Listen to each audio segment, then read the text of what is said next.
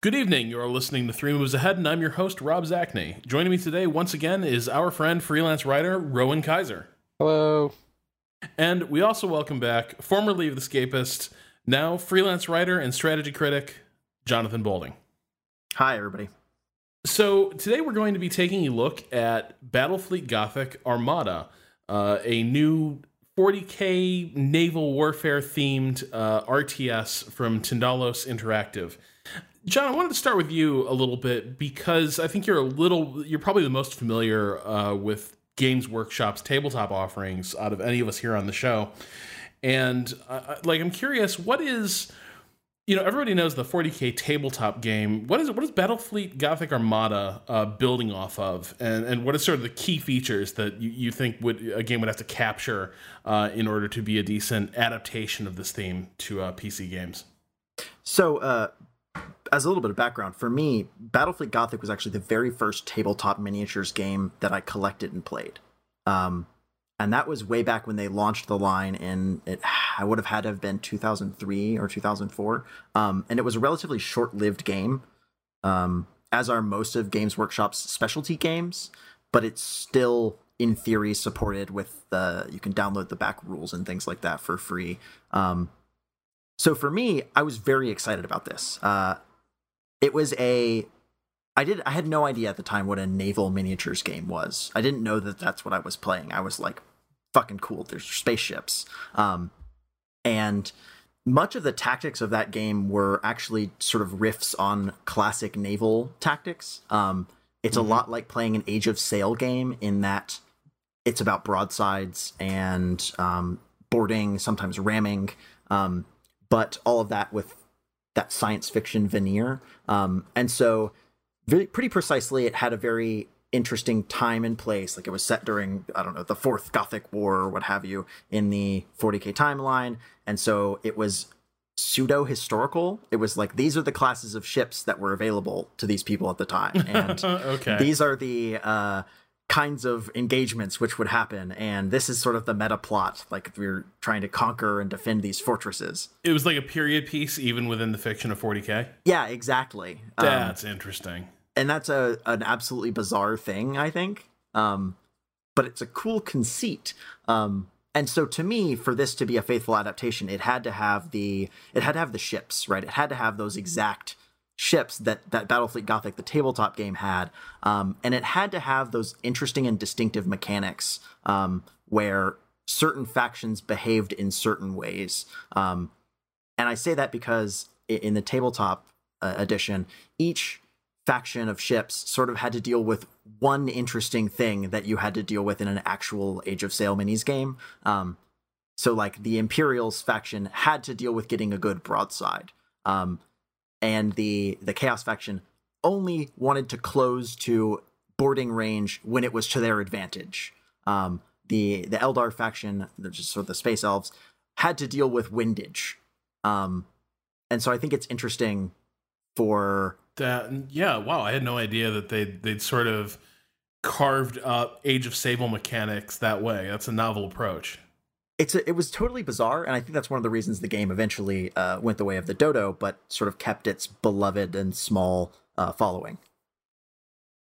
Uh, so, Rowan, I believe you reviewed this one for for IGN, correct? Yes. We talked about in the show, you know, in the past and, and repeatedly and sometimes at great length about the issues that pop up when you're trying to make a naval warfare game uh, interesting. And I'm curious what what you made of of Battlefleet Gothic Armada because to an extent it's almost like you know settled policy on this show that like naval tactics kind of suck and it's it's hard to make that interesting. Uh, did did uh, the Battlefleet Gothic kind of solve that problem? It solved like everything around that, but the core issue that I have with the game is that I don't really get the tactics. Like it's it it's just too um too vague for me to actually read and understand what's happening. It looks really cool. All the ships are firing their lances and their broadsides, and there's all kinds of things happening that I can press buttons and make more things happen, and uh, that's all really cool. But I just don't the the core sort of underlying tactical thing, I don't feel like I have that much agency. So I don't think that this this solved that that much at all.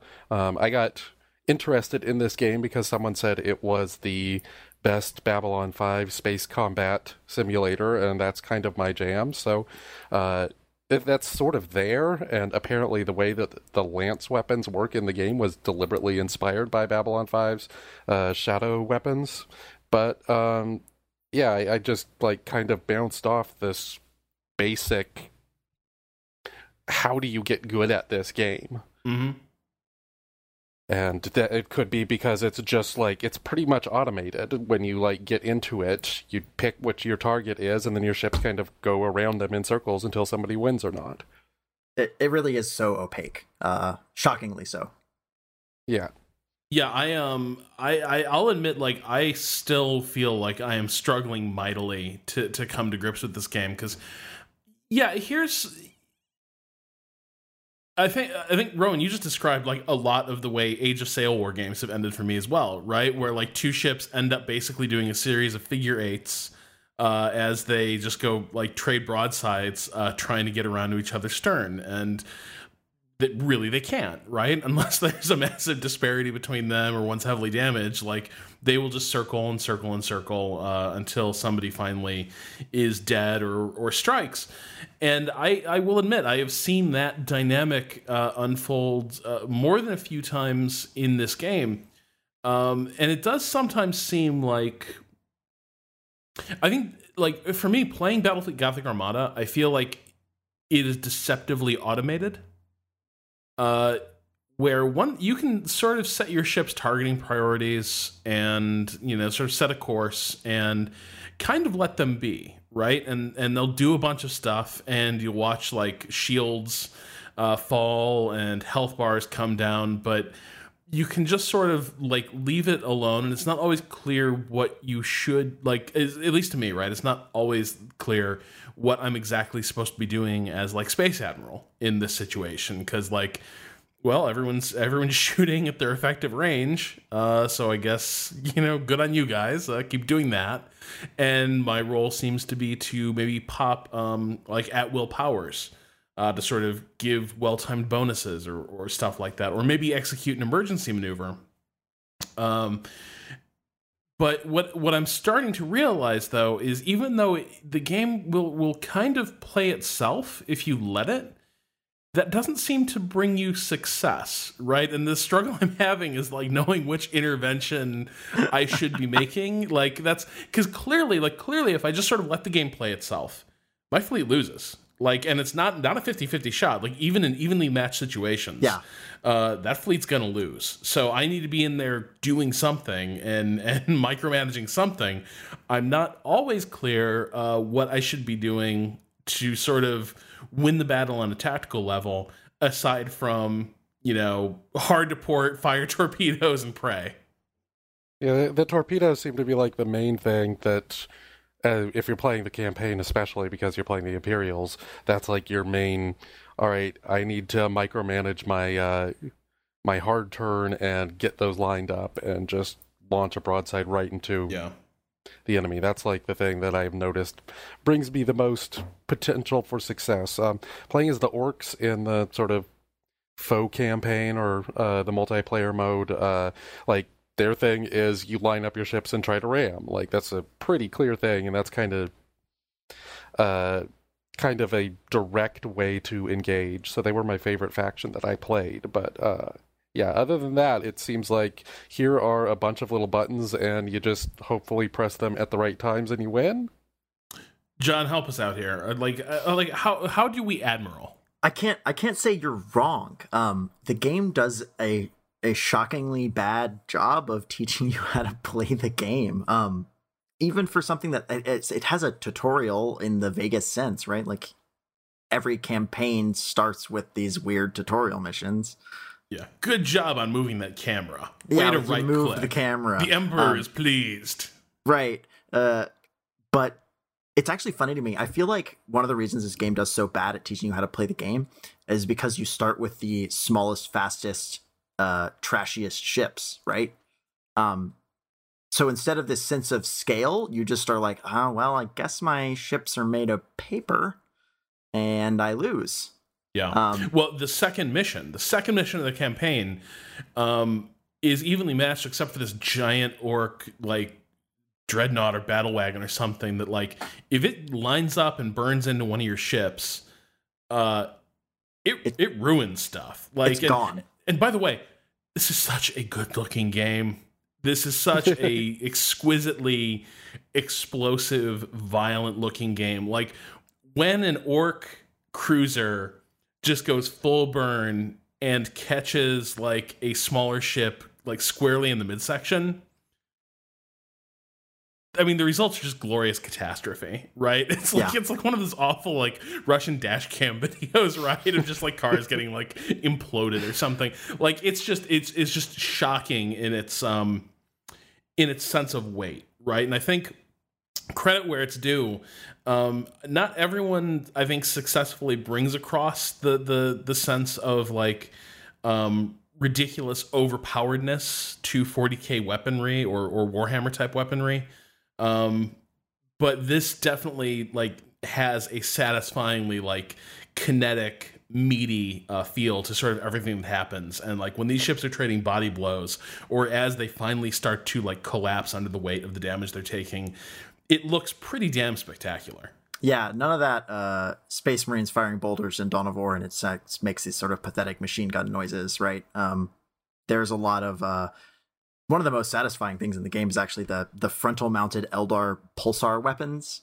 Uh, when they go off, it's just this giant crackling beam of energy, and you can just watch it chew through enemy ships and shields. Um, and it, it also has that huge space game advantage, which is that they're rendering so few things that like the background yes. is going to be beautiful. The ships are going to be wonderful. Even the shitty asteroids are going to look great, right? Right. It's not like Total War where it's like, well, you can have really awesome looking soldiers on something that looks worse than like an astroturf table. Yes. Uh, or yeah, um, it, it's definitely got that. But yeah, so the second mission, right? You've got this, you've got this huge orc like battle cruiser, like just pile driving your ships if if you're not careful. And the thing is, you have you have nothing to really to really match it, right? Because you haven't unlocked uh you haven't unlocked your heavy ships yet. Right. And so right from the first, I, I do feel you're right. The the game is sort of starting with this puzzle of like, I have no I have no dreadnought class ship, right? I don't have something that can like come in and level a small ship and take it out of the fight quickly. And instead, it's sort of this steady accretion of damage that has to happen. It doesn't feel like my ships are really doing anything, um, and I just have to keep kiting, which is actually an interesting tactical problem. And I was really like pleased with myself when I finally like beat that mission. Uh, but damn, it's a hard way to learn a game, and I think maybe that's another tricky part of a lot of naval games. They start you with the lighter ships, which actually require a lot more nuance in how you're handling them but they're trying to bait you with the idea of like soon you're going to get the awesome ship but the awesome ship isn't that diff- it's not that interesting right as a thing to use the entire point of like a battleship is like oh it just it's it can soak damage and just like blast the crap out of anything um, and that is something that is easy for a player to handle whereas taking on a, a battle cruiser with a destroyer uh, requires uh, re- requires some real captaining yeah, absolutely. And especially uh it's weird that they don't even they don't start with like a mid-sized ship, a cruiser or something to sort of anchor your fleet around. Um I I think the game starts to actually pick up and become understandable tactically once you push past that point where you're like, okay, I'm going to put a couple cruisers in the field. Um, but even then, they sort of they leave you to the wolves to figure out how to play this thing. Yeah. So my main issue with sort of how it presents information is that there's no significant like after action report that I can learn from. So like I get my cruisers that I have, you know, they're the same class, they have roughly the same guns, but I am choosing skills or captain skills or ship upgrades that like um, make one of them like really suited for close range combat and one of them really suited for like just firing away from long range forever. And I have no idea which of those ships did better at the end of a fight. Yeah, like I don't know which one took more damage. I don't know which one did more damage. I don't know um, which one got more kills. I don't know anything about what happened other than that I won or I lost. I feel And, like, there's an awful trend in this direction of games like tactical and strategy games not giving you a breakdown of what just happened. Like, I mean, this is like, you know, when we were playing Ashes of the Singularity, we were all sort of like, you know, on that show, we were all talking about, I'm not actually sure which of my compositions were good. Or like, we were all just sort of in there, like, being like, yeah, that, that feels right. That, that works. Cause the game sure as hell wouldn't tell you. Um, I, I feel like the Total War series is increasingly like, they used to give you detailed breakdowns of like which unit killed how many, blah, blah, blah. And you could sort of stare at that as long as you wanted after a battle. That's still Now, there. they, it's It's not quite as detailed. It doesn't say like how many troops they lost. well, it's but, also as uh, the it's also it, it only appears as as you're loading the campaign map back in, right? Right. Yeah. Um, I think there's like an after action. You you can see it in the when the section for Total Warhammer when you're like deciding what to do with the enemies after you've beaten them. Yeah, you can see a more although it- precise breakdown of who killed Oh, what. okay, okay. although there's a it doesn't that- show okay. you your although it doesn't show you your allied armies, like you can't click over and see those, so that's a little annoying. Right. But th- it is there beyond the loading screen. Right. right. But still, I think this is this is sort of um I don't know that this is like a trend currently, but it's an issue that strategy games and especially real-time strategy games have had for a while. Like I don't I don't know at the end of a StarCraft game like which of my units were the best. Like if I wanted to go and research that, I'm sure plenty of people would say what compositions are uh, most effective or whatever. For some but- reason, I yeah, thought there's- StarCraft did give you a uh, your your your most efficient unit breakdown. I I can't like I I'm not I'm not sure, but I feel like I feel like a bunch of RTSs do at least tell you like this was this was your unit that killed the most. This was your unit that lost Right. the most. Like Fun Company of Heroes definitely do d- does that. Company like, Heroes too has a unit by unit breakdown where you Yeah. can see how effective almost every single thing you built was. Yes, and that's and and that stuff's useful, and I, and I feel like this game really could have benefited from that because like the other thing is to an extent, anytime you're dealing with a sci-fi universe, uh, even one as well known as like uh, 40k, it's all kind of BS like space terminology, right? Right. It's all it's all kind of jargon, like you're. You know, you're, you're, you're like, how did your melta bombs do? Like, well, I don't, really- I don't really know what a melta bomb means in this context, right? Like, so tell me what the tell me like how much melta damage I did uh, to that enemy ship, so that I can decide whether or not to bring whether that's an upgrade worth bringing along next time. What what the hell Uh, is a macro battery, right? Yes, Yeah. And, and I think that another issue that pops up here is that this is a board game adaptation.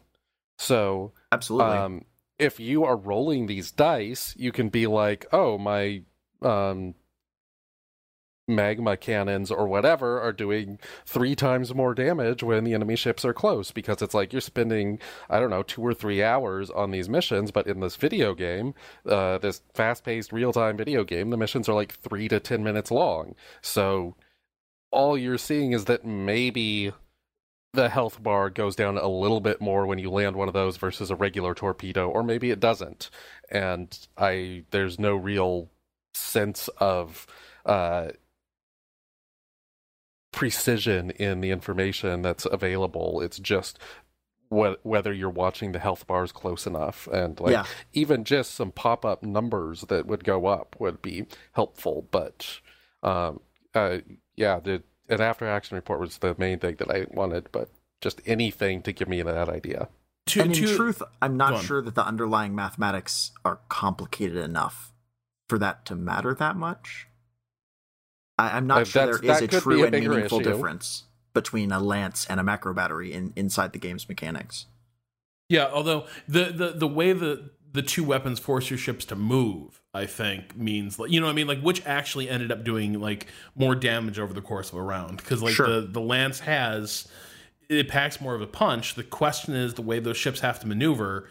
Did they actually land enough shots that it justified having ships firing from the forward arc rather than having them spin in circles and just like you know plinking away with macro batteries. That's the kind of info i'd love to have. Uh, same with like you know how many rockets were fired and how many were brought down by point defense weapons right? Like is that actually proving to be effective? Now that i can follow a little more closely. I love that the like, like you can see the point defense weapons picking off incoming.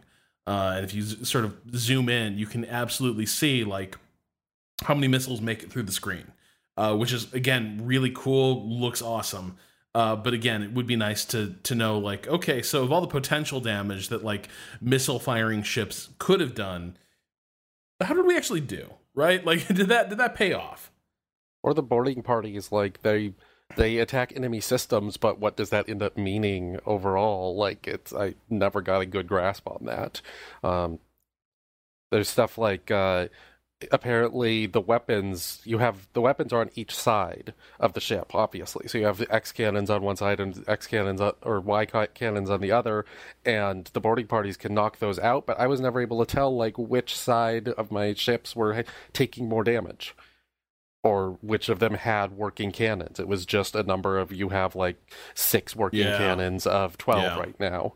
And it who knows? Like maybe it automatically turned your ship around if you had more cannons on one side, but there there's something going on there that you know these those little boarding parties are making their moves and I have no idea what what it means. I, I think there's interface elements that that tell you where those things are, but I Uh, looked a long time for that one. truly apparent enough if they're there, right? Yeah. And it's Uh, not relevant what those things actually mean to, over the course of the game. Well, a lot of times you're just looking for the the the special like the status effect, right? Like did Yeah. did, did did it did I get a crit basically? Like is something now up with that ship because a boarding action happened? Um but something I really do like though is so if you um the comparison I'll make here is like I haven't played the uh, the Armada um Star Wars game, but I have played uh the of course a ton of X-wing. But something I like here is that ships like occupy space like as you get into the scrum especially if you've got like a fleet that really relies on close range weapons here's a case where like i did sort of have to be the admiral because if i left my ships to my their own devices they would start running afoul of each other and they would start um, it looks to me like they would also start taking friendly fire uh, it, it looked to me like uh, I know missiles can can do friendly fire, but boy, did it look like uh, when ships were interposed between uh, a friendly broadsides and their target. Uh, it sure looked like shots were landing. Uh, but at the very least, you can you can stall your own ships if they sort of run into each other and they kind of just park in space uh, until they can sort of get disengaged and and not not ram each other.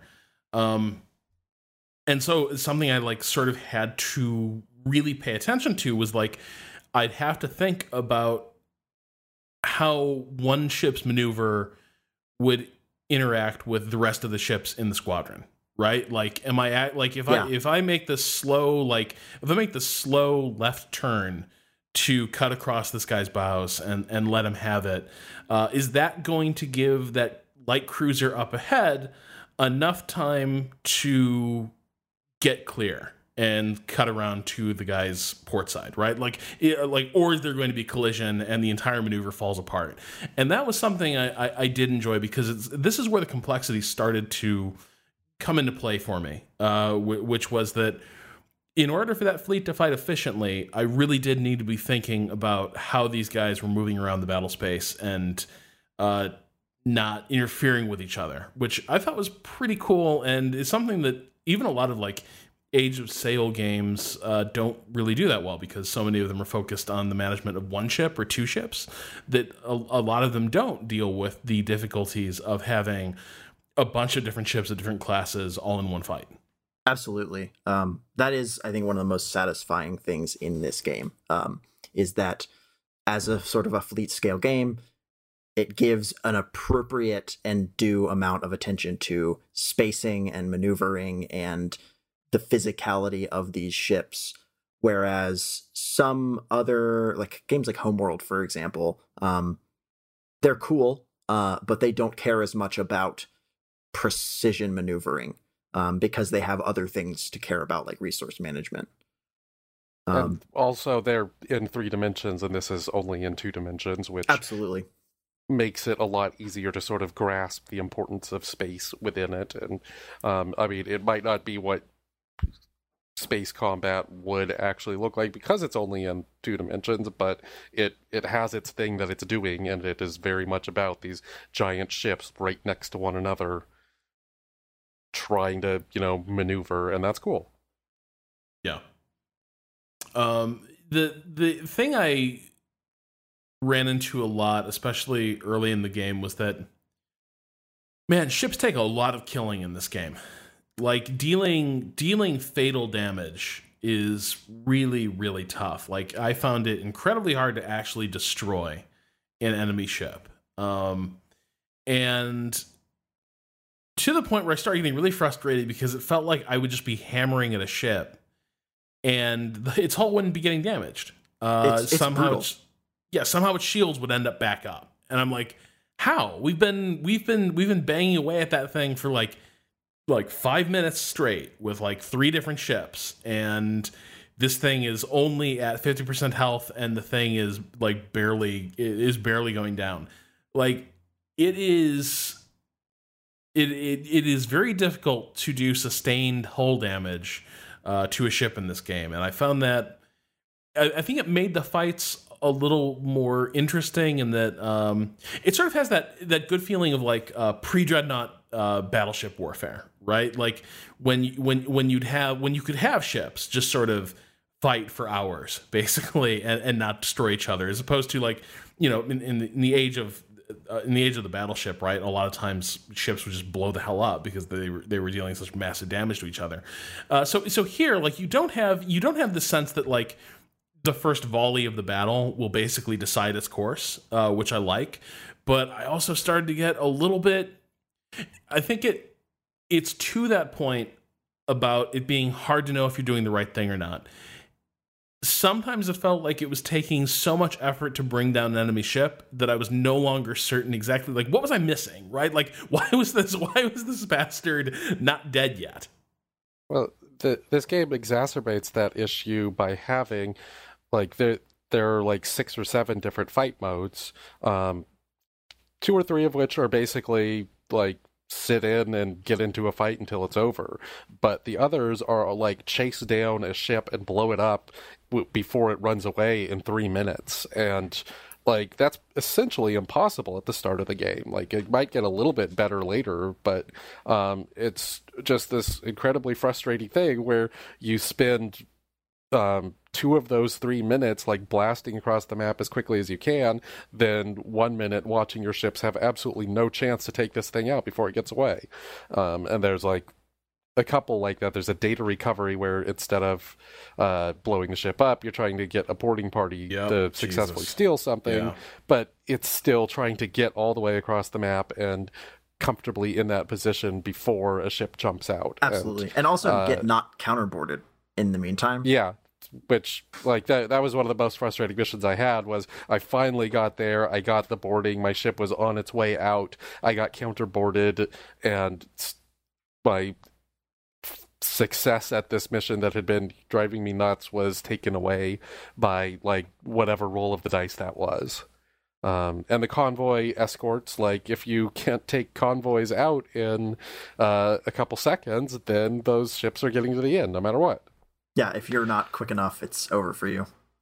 Yeah, and uh, also just anything against the Eldar at the start of the game feels uh, impossible um, in the campaign mode. Like, obviously, you can play as the Eldar in uh, the other modes, but in the campaign, like, it just doesn't feel like the Imperials have the weaponry to knock those ships out before they zoom over and blow you up. So, uh, there's it feels distinctly unbalanced in ways that are frustrating just because submissions don't aren't sit down and fight.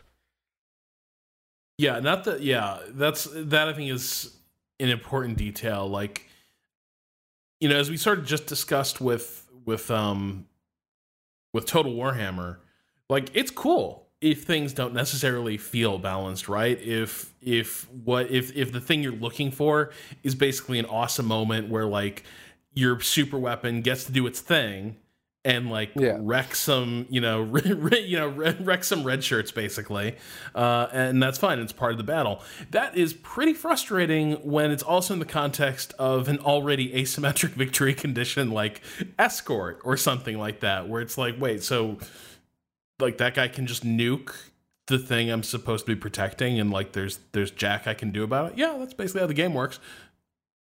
Cool. Okay. And it's also that like those Warhammer the or the total Warhammer things take place in a wider context. Like I built up my Mhm. economy to get there. Like Yeah. I I made these cannons. Yeah. I am paying for them way too much per turn. They better kick ass. Right. Whereas in this, uh like it's pretty much all the tactics with a slight strategic overlay that is basically an excuse to let you choose so which which missions and whatever you're doing. I'm gonna say though, I actually kind of liked the escort missions, uh, in part because they felt so totally like Blood Bowl or Frozen Cortex to me, where it was like, like basically, I sort of enjoyed the the task of like, um, as an as, as the escorter, uh, figuring out like how to skirmish and then get your transports sort of through the defense line and then burning hard for space. The the problem does come like if those ships haven't had to like if those ships are able to make it through your sort of screen boy they re- they are really tough to run down especially if they like get they hang on to their um their their boost. Uh, so so a key a key part of this game is that every ship has the ability to like execute emergency maneuvers. And basically you have a limited amount of like afterburner fuel or whatever. Um but it allows you to do things like sort of spin your ship like a top or just speed it way the hell up and and have it run like hell um and the- And these are different per faction. Yeah. Like the orcs just have the ramming ram, speed. yeah Just the- Whereas the, big the- red button, yeah. And the uh, the Eldar can like swoop around in cool ways, and the um, Imperium and Chaos get like these very precise things, but they don't have a huge amount of speed. So that's a that's a really neat kind of distinction that you know this is what we're getting now that every game was Warhammer. So cool, good job. yeah like and, and like but so just in that context though like if those transports get through the screen and they've got their boost like they're just like you just turn it on and just go you just run to the end of the map and it's it's it's pretty hard not impossible they're not super fast ships uh, but it's it's it's kind of tough to run them down and, and destroy them uh, unless you're the orcs and you know if the or- if you're the orcs I guess if, man if you can land that ram um, which which is surprisingly uh, not not as hard to do as you might think. Uh, it- It's- it's not. It feels like it should be hard, but it, it turns out not to be. Uh, it's it's pretty easy to be like, I want to go hit that guy, and and the game's like, yeah, sounds good, let's hit him, uh, which is the way it should be. Uh, but yeah, so so that that I, I kind of liked those missions. Um, man, like boarding missions, like infiltrate this, capture that, like, ugh, ugh, Yeah, no, I, I very Yeah, much that- disliked them, yeah. I loved the, the convoys escort too. missions are fine. Um, but the the like space station attacks, and I think my favorite one was like the planetary bombardment, where you're having to move your ships to specific points in the middle of a big ass cruiser battle. Like those are those are probably the best. Absolutely, But, yeah. uh, those three minute data assassination things with their load times and so on. Yeah, so I didn't play the not Eldar at all. Um, so like you said, like so the Eldar like have oh like have weirdo maneuvers with their with their sort of boost ability. well, uh, you so played what- so, against like- them, right? No, I didn't get that far. Oh, okay. The the Eldar are funny because uh, their ships don't have shields. Um, they I don't know they don't believe in shields. It's against their complicated religion. I I got nothing there. Um, they have holo fields instead, which are just a a percent chance to have your enemy's attack miss if you have been moving fast enough. So um, as Eldar ships speed up, slow down, or stop, their little yellow holo field bar fills. Um, and so the trick with the Eldar is that they can never stop moving or they lose all of their defenses almost instantaneously. Uh, it's really a fascinating mechanic. Um, they also Huh. they also turn their ships are so fast and they turn quickly anyways.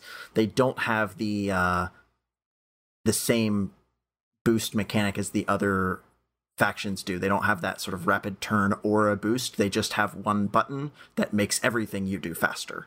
Uh, every It's order you give them. button. It Yeah, goes and it's- woof. It's much Swoof. better than everyone else's too because it's uh it's just like a 20 second cooldown. Yeah, it's what they got. Um they sadly did not have their cool mechanic from the tabletop game, which would be very hard to execute here. And it's it's a little disappointing to me because their ships have the solar sails, right? Um, That's sort of their concept. And in the in the tabletop game, there was always a sunward side of the table, and you moved faster or slower depending on your sails' orientation towards that that side of the table. Um, that maybe would have been too complicated a mechanic for a video game, but it's very sad that that that sort of complication I'm complication not sure is it not would have been that complicated, but I mean, if if people can manage windage and a bunch of other games, uh, I feel like it could have done it here. Uh, they they're a massive pain in the ass to fight against as the Imperium. It's just No, I've, I've been It's going just through a this game disaster. I incredibly don't go- slowly because it I- like, the missions are hard, man, and they take me like every failed attempt means like 30 minutes at least because I basically play every battle like on slow speed. Like you you can do the spacebar and go to tactical mode, and everything sort of slows down. And that's how I basically play most of the battles once the shooting starts. Is like because if I play it at full speed, like things get real wrong real fast. yeah. I think that might just be because the start of the game feels a lot tougher for all the reasons we've described. Because I almost never use that anymore. I I played a I played a mission before we did this show, and I totally forgot that existed, and I won easily.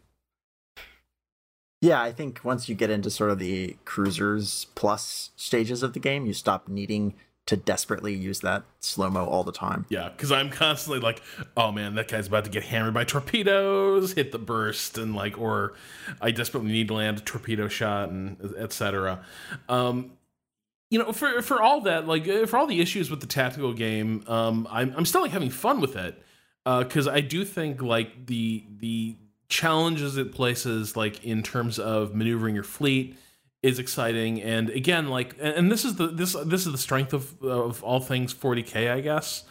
Like it turns out basically if you make a game where like gothic cathedrals are flying through space like beating the shit out of each other i'm kind of on board with that like just in print just as a matter Yeah. of principle Yeah. and so like even if i'm like i'm not entirely sure like perfect example like i'm not always sure exactly like what this boarding party is is accomplishing but boy i like watching those um those assault pods uh get blasted from one ship into the side of another Yes. um like that stuff just doesn't doesn't get old for me um or or ripping a ship to shreds just as it is beginning to open uh open like gateway into the warp right? Like it just it it it all feels good and and right and and deliciously 40k um so i'm having i'm having fun with that layer. What really intrigues me here is that it's also got this really detailed uh, sort of s- semi-open-ended campaign uh, plus a, a pretty decent like fleet management RPG uh, angle that, that's happening alongside of it. Uh, Rowan, you said you sort of liked everything around the, the core game, so I mean, like, what what was what was the context around these battles doing for you? I mean, there's they're they went all out with the hyper nihilist mac- masculine Warhammer aesthetic, and you've got these men with voices like eight pitches below normal, bellowing orders throughout every battle, and um, this big bombastic soundtrack, and all these things that you know it's it fits a game as you said where these there are literal gothic cathedrals in space that shoot at each other.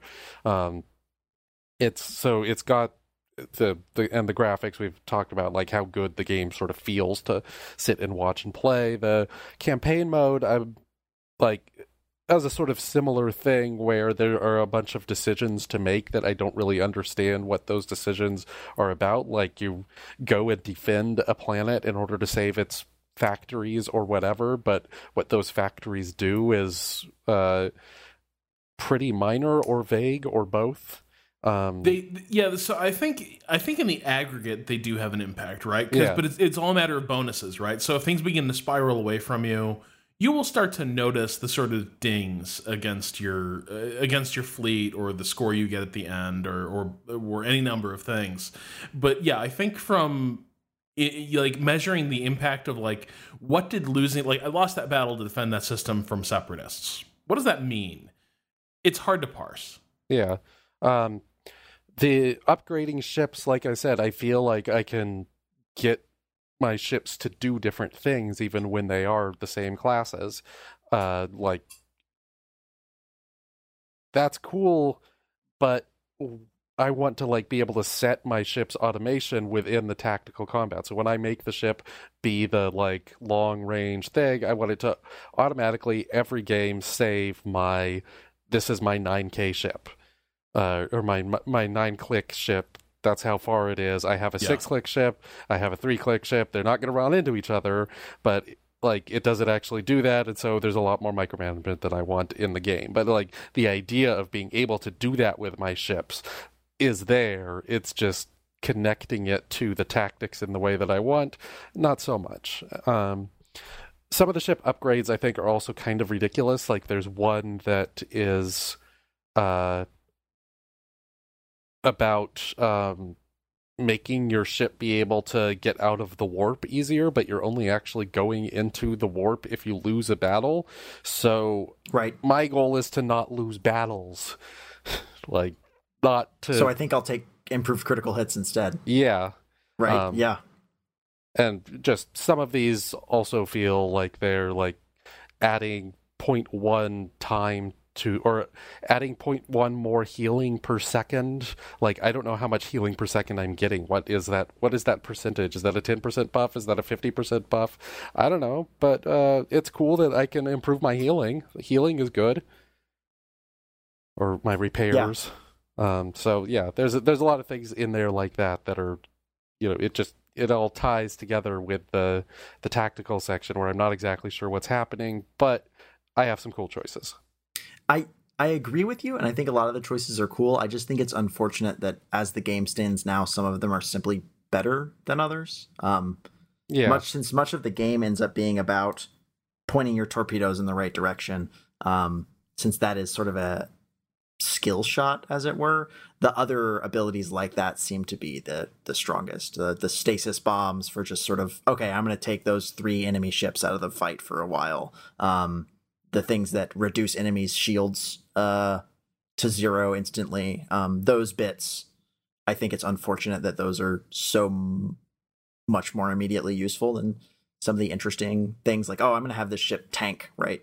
Um, unfortunately, like making that a reality requires, I don't know, three or four upgrades, whereas making a ship just really Yeah. effective at killing other ships requires two.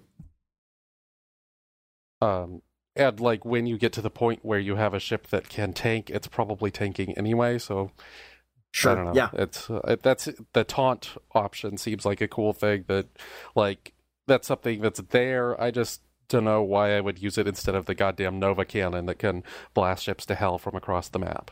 Yeah, absolutely. Though, uh, as a player of the tabletop game, um, who for years complained about over overpowered Nova cannons, I am pleased that they are totally stupid awesome in this as well. yeah. Um, the the Nova cannon has is just like the sort of ultimate upgrade. It feels like for a ship, and uh, it kind of semi randomly picks a target and just drops a giant bomb in the middle, and that's cool to watch. But it doesn't really feel like it doesn't.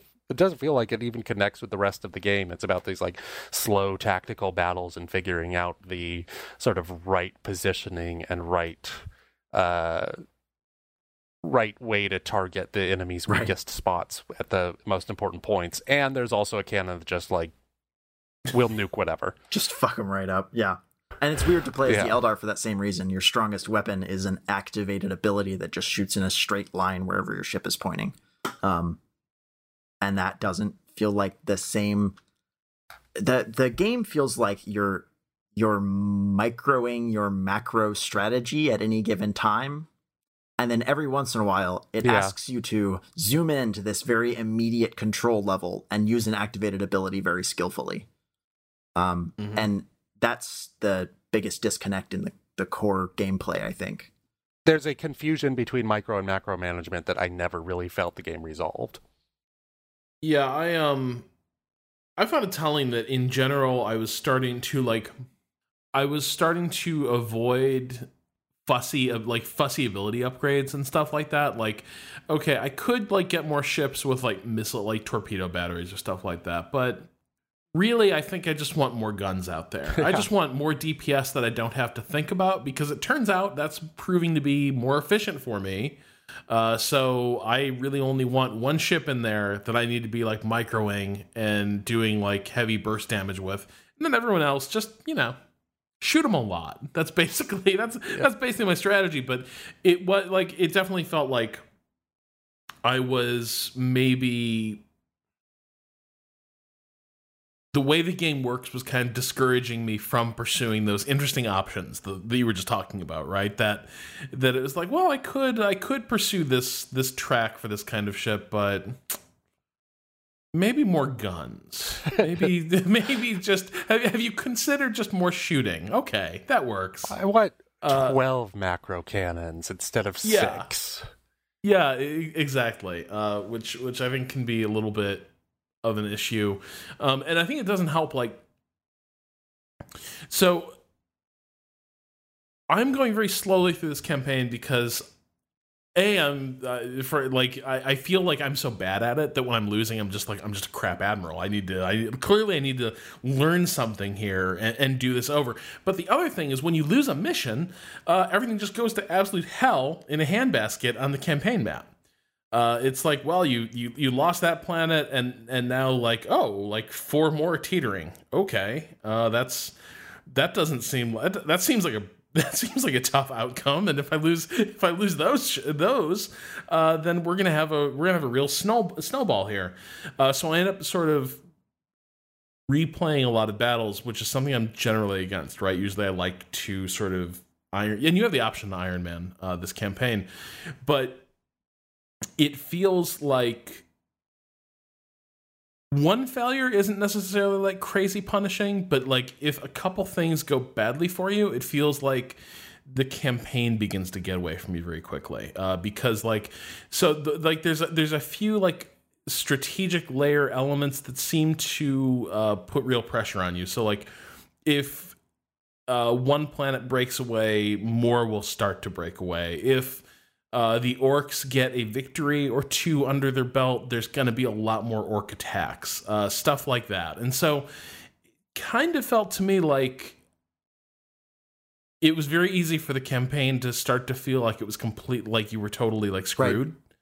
Uh, and I'm uh, so that's sort of discouraging me from sort of eating my losses, even though I, it feels like the tactical game is balanced to basically generate like you're not going to win every battle. You're you're you're not the superhero fleet. You're supposed to lose sometimes, uh, and that's why there's all these retreat mechanics about getting your valuable ships out of the fray uh, before they're lost, which is cool. But then on that strategic layer, it feels like, well, we've lost two battles in a row, and screw you. That like I think you're having a tough time in this campaign, huh? How about we make it a lot harder? Absolutely, yeah. Uh, it's I would liken it to if when you started playing XCOM, um, you started with the entire world and everyone was loyal and you had cool a cool base with all the neat things in it. Um, and then each time you lost a mission, you lost a bunch of your cool stuff. I sort of get the impression that this is like what they're going for with the whole thing. It's like everything is collapsing, and you have to pick out just the very few things that are necessary for you to survive this total collapse of everything. Um, yeah. But it gets hard to tell what's actually a collapse that's too bad to deal with versus something that's manageable. Like there's this also this sort of um, fantasy bullshit thing where a guy's off collecting artifacts to continue his invasion and you can either stop him from getting the artifacts or he can get the artifacts and that makes something happen. It's like it's not the end of the world if he gets the things that the videos are saying. It's the end of the world if he gets. Oh it, is this abaddon? Yeah that's the the chaos. Rowan, he's not just some guy. He's God. okay. This is a 40k podcast. So get get up to speed. Look, I'm gonna get you a reading list. Uh, the oh Horus Heresy books. and I think I, I think you're going to learn a few things about Abaddon the Despoiler that'll that'll really bring this this game to life and really make you understand what happens if he gets those artifacts. I Yeah, but but that's nothing true. happens when he gets those artifacts. Nothing like, happens. It says Well, something like this might make things worse. Okay, things are already pretty bad. I'm not sure what's worse. I'm not sure what to tell you, buddy. the the orcs is- are already invading. The half my planets are already under chaos. There are elven pirates who are uh, supposedly like against chaos, but they like blowing me up too. And they have you know twenty planets as well. I'm not sure what him getting the hand of Gobblegook is going to do to me. It is a problem with the 40k universe that when everything is always like in extremis uh it can be hard to bring across like what is like what is normal uh shit hitting the fan and what is like no but seriously this is this is bad. This is grade A fan Yeah. shit. Okay. no like for for real like you should you should probably do something about that like that planet that got obliterated that was that was fine like that's just that's just a day at the office don't even think about it uh but no but seriously this uh, this eldar fleet that's serious you got to deal with that Like, like yeah it's like you, the game starts with your main character getting tortured by the good guys in order to make sure he's telling the truth. God, And- uh, these cutscenes are so good. Oh my god, I love them. They remind me of the thief Yes. cutscenes, the original Yes. thief cutscenes. Um, they're so just. They, they're like they're like Warhammer codices come to life, but with actually slightly better art, better better art style. um, it like everything looks so cool, and the the, the the sort of scenes are so evocative, and and yeah, just the the 40k flavor. Like yes, the, the literal first scene is like, is this guy worthy of this promotion? We should probably turn the Inquisition loose on his psyche for a few days uh, before we before we give him the job. and then that guy's your friend through the campaign. Like, Yeah, uh, That's true. I, He's Yeah. your buddy. He's like, you understand why I do that, and your guy's like, yeah, man, I love the Emperor, and that's the last, and, the, and that's the last they spoke of it. They're besties for the rest of the campaign. It is funny to me that uh the guy the, the Inquisitor, the guy who's supposed to be the soulless machine of justice, is actually the the person who never questions you and always has your back. I mean, he tortured you, man. He knows the truth. That Uh, that's fair. I guess I guess you- that you you, go through that with somebody and and it really means something. You guys are buddies now. Um, yeah. So I uh, I tried to read the Warhammer Fantasy like wiki of what happens in the chaos invasion in that and it seemed like there were like six different chaos invasions and i found a timeline of one that just stopped halfway through and like that that was too much for me. I can't do the 40k timeline as well. Well, The 40k timeline is a beautifully beautifully ridiculous mess because they have like their millennium what things happen in um and then they just kind of like throw a dart at a timeline at a, on a wall and choose like okay that's when this summer's event is going to happen. What happens around it? I don't know. Does it really matter? I don't think so. It's it's comforting that the the the Imperium of Man is always collapsing and yet always full of limitless strength. Uh, the Tyranids are always about to snuff out all life in the galaxy, but haven't quite gotten around to it. Uh, chaos is always in the in the in the eye of chaos, about to burst forth and uh, and and unleash uh, unleash hell. And the Um, orcs it's, are it's- mushrooms. It's, comforting. Yes. that's God, that's a weird touch. that's a that's a lovely touch Um, but so the so the other thing is sort of driving this this campaign dynamic, and uh, I'm curious, like. Uh, so because I am playing very carefully, it, it, it tends to work out that I've got my plot mission to deal with, and then I've got like one like crisis to deal with. But if I lose battles, suddenly there's a bunch of crises, uh, but I still only have a couple fleet deployments, and I can't send guys to deal with those those different crises. Uh, I'm curious how the campaign evolves, especially if you do sort of eat more losses. Like it feels like once it starts to get away from you, it feels like you do not have the ability to deploy fleets to regain much lost ground, and that concerns me a little bit. But I'm, I'm curious from your guys' perspective how that has played out. the sort of ridiculous thing is that if you lose a plot mission the usual punishment is you lose your second deployment so sorry Yes. you're just you're just screwed you can't do anything here um Good God. but uh, eventually it's sort of Like forever? no, it, Just it comes back round. after. Yeah. Okay. But Okay. it's like okay for the rest of this game, you get to send a fleet one place. I'm like that doesn't that doesn't seem right. um, the it sort of falls into place when you get the uh, exterminatus. Is that the right thing? Where they, where they threaten to blow Mhm. up planets, and it's like, all right, if you don't take this planet back right now, we're blowing it up forever. That gives you a, a pretty Oh, strong love a good motivator to uh, to to deal with whatever mission is there. Um, so I, I think that that sort of makes the campaign kind of make sense because exploding planets. I think so as well. Yeah. Um, the truth is, I don't think the campaign is the best way to learn to play the game. Um, I gave up on it after a little while. I think I played the first like three story missions, and I did what you did, Rob. I just started them over and over and over until I could beat them, and I was like, "This is this isn't fun. Not fun. I don't want to do Yeah, this. I want to go play with battleships. And so I ended up doing the the scenarios, um, the chain of connected, uh, randomly generated missions, and that's when I started having fun. When I didn't have consequences, and I could be like, "Oh, I lost that one. Let's see what I can do. Let's see if I can salvage the next one." Um, and that helped me actually learn how to play the thing. Yeah, it, we should mention there's a really neat thing where like only the Empire gets a or the Imperium gets a like full on campaign with a map and everything, but everybody else they have a thing where it's like a pseudo campaign where it generates a random mission for you and you do it and then you get more ships and your ships get more experience and then you do the next one and it's pretty much the same as the campaign with slightly less bombastic voiceover and uh you know that's that's a reasonably effective way to get into your orcs. It also gives you a reason to actually play like a skirmish against the AI, right? It's just going to spit skirmishes at you over and over, um, which I Yeah. genuinely liked.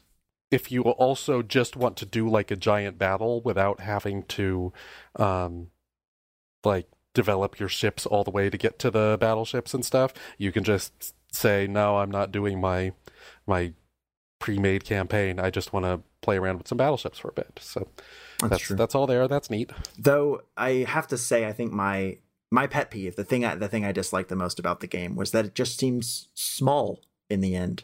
Uh, you can't have two battleships in a fleet for the most part, ever, or that's Yeah. your whole fleet.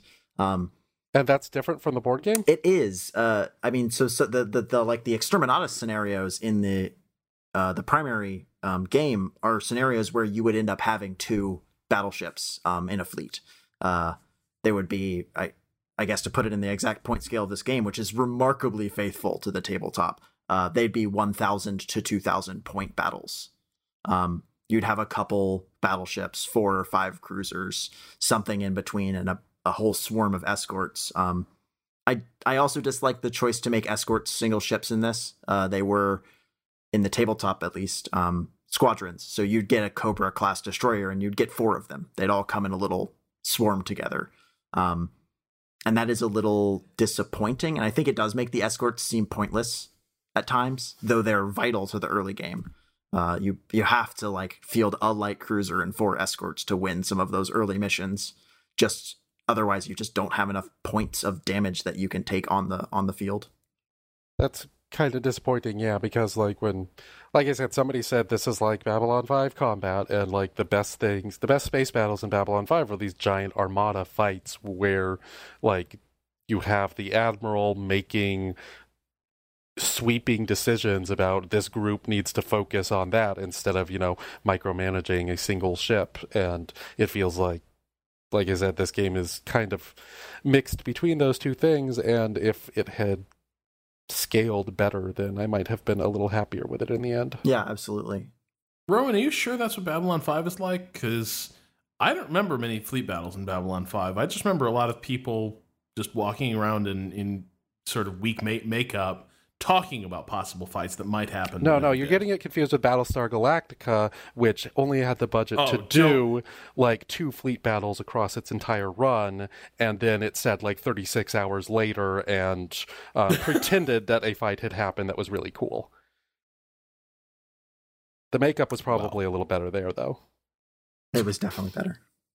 So, I mean, So where, like, where have you like? So we've we've we've loved a lot of criticisms at this game, but I, I think for me, like, it ultimately to me feels like it sort of does what is what, what it says on the on on the tin, right? Like it it it, it gives me a, a pretty decent uh, fleet combat game, um, and actually one of the better like Age of Sail games that I played re- recently, uh, despite having nothing to do with the Age of Sail. Um, so I mean, like I'm having I'm having fun with it, although I'm I'm I'm definitely grinding that campaign a little bit more than I would like, and uh, sort of struggling to. Uh, the way, I think the way I'd put it is this: um, I keep playing it because I can see a game I really like in there. Often I'm discouraged because it feels like I'm not playing that game and I think it's my fault, but having talked to you guys, I'm not sure. Yeah, that's that's sort of how I felt. Is like, is it me that I'm not getting this? And to some extent, it is in that like I'm not going on the forums and reading exactly which mathematical things are going to make my ships do the best. I'm not I'm not like fully committing to this game, but like it's a game that you pretty much have to decide this is the game I really want to love for the next several months and go and read all these things extraneously in order to grasp that. Otherwise, it's just here's a bunch of shiny cool stuff happening. And that's fine. Like I liked that. I didn't love it, but uh yeah, I think I certainly agree with you. Um it is pretty and I do keep playing it because I am sure every time I play it. And it is satisfying that I can play this game for 20 minutes and play two to three battles and have fun. They nailed very precisely the amount of time it should take for these fleet engagements to happen. Um, every time I do play, I have at least one moment where I'm like, that was really cool. Or I feel like I executed a good plan well. Um, and those moments are, I think, what you look for, especially in an RTS. Um, but I am dealing with some stuff I don't like every time I engage with it. So it's basically the Overwatch of uh, fleet combat. Oh shit! Wow, that was a harsh wow. burn. Okay, we're not. I, like this is the this is this is a strategy show. We can't we can't even begin to parse that remark. And just in terms uh, of this, these are very fast matches. You can play for twenty minutes or you can play for two hours um, and some cool stuff is going to happen. Yeah, and that's, I like that's that. as deep I, as that It is was. satisfying that a cool thing will happen each time I play this. All right, cool. So that will do it for our discussion of Battlefleet Gothic Armada, which you can get on Steam right now for forty dollars. Uh, we'll be back next week with another episode of Three Moves Ahead. Uh, as always, this episode was produced by Michael Hermes and is hosted on the Idle Thumbs Network. This topic was chosen by our Patreon backers uh, who voted Battlefleet Gothic Armada as as the topic to uh, close out this month. And I promise, I swear to God, I'm so sorry, but no, we're totally gonna get that Endless Legend show done for you guys real soon. As soon as somebody besides me plays it. as soon as they stop releasing strategy games for a couple weeks. Yeah, this is it. It, it like I could not have picked a worst year to have a, a let's revisit the game we really like and enjoy discussing because this is proving to be impossible at the rate that important strategy games are are, are coming out. Well, uh, you got to be careful because I mean, we're talking about Endless Legend. The the winter's on its way, so just don't get frozen out. Yeah, exactly. Because not much will happen if that. your army will move a little slower and your economy will slow down, but you'll be fine.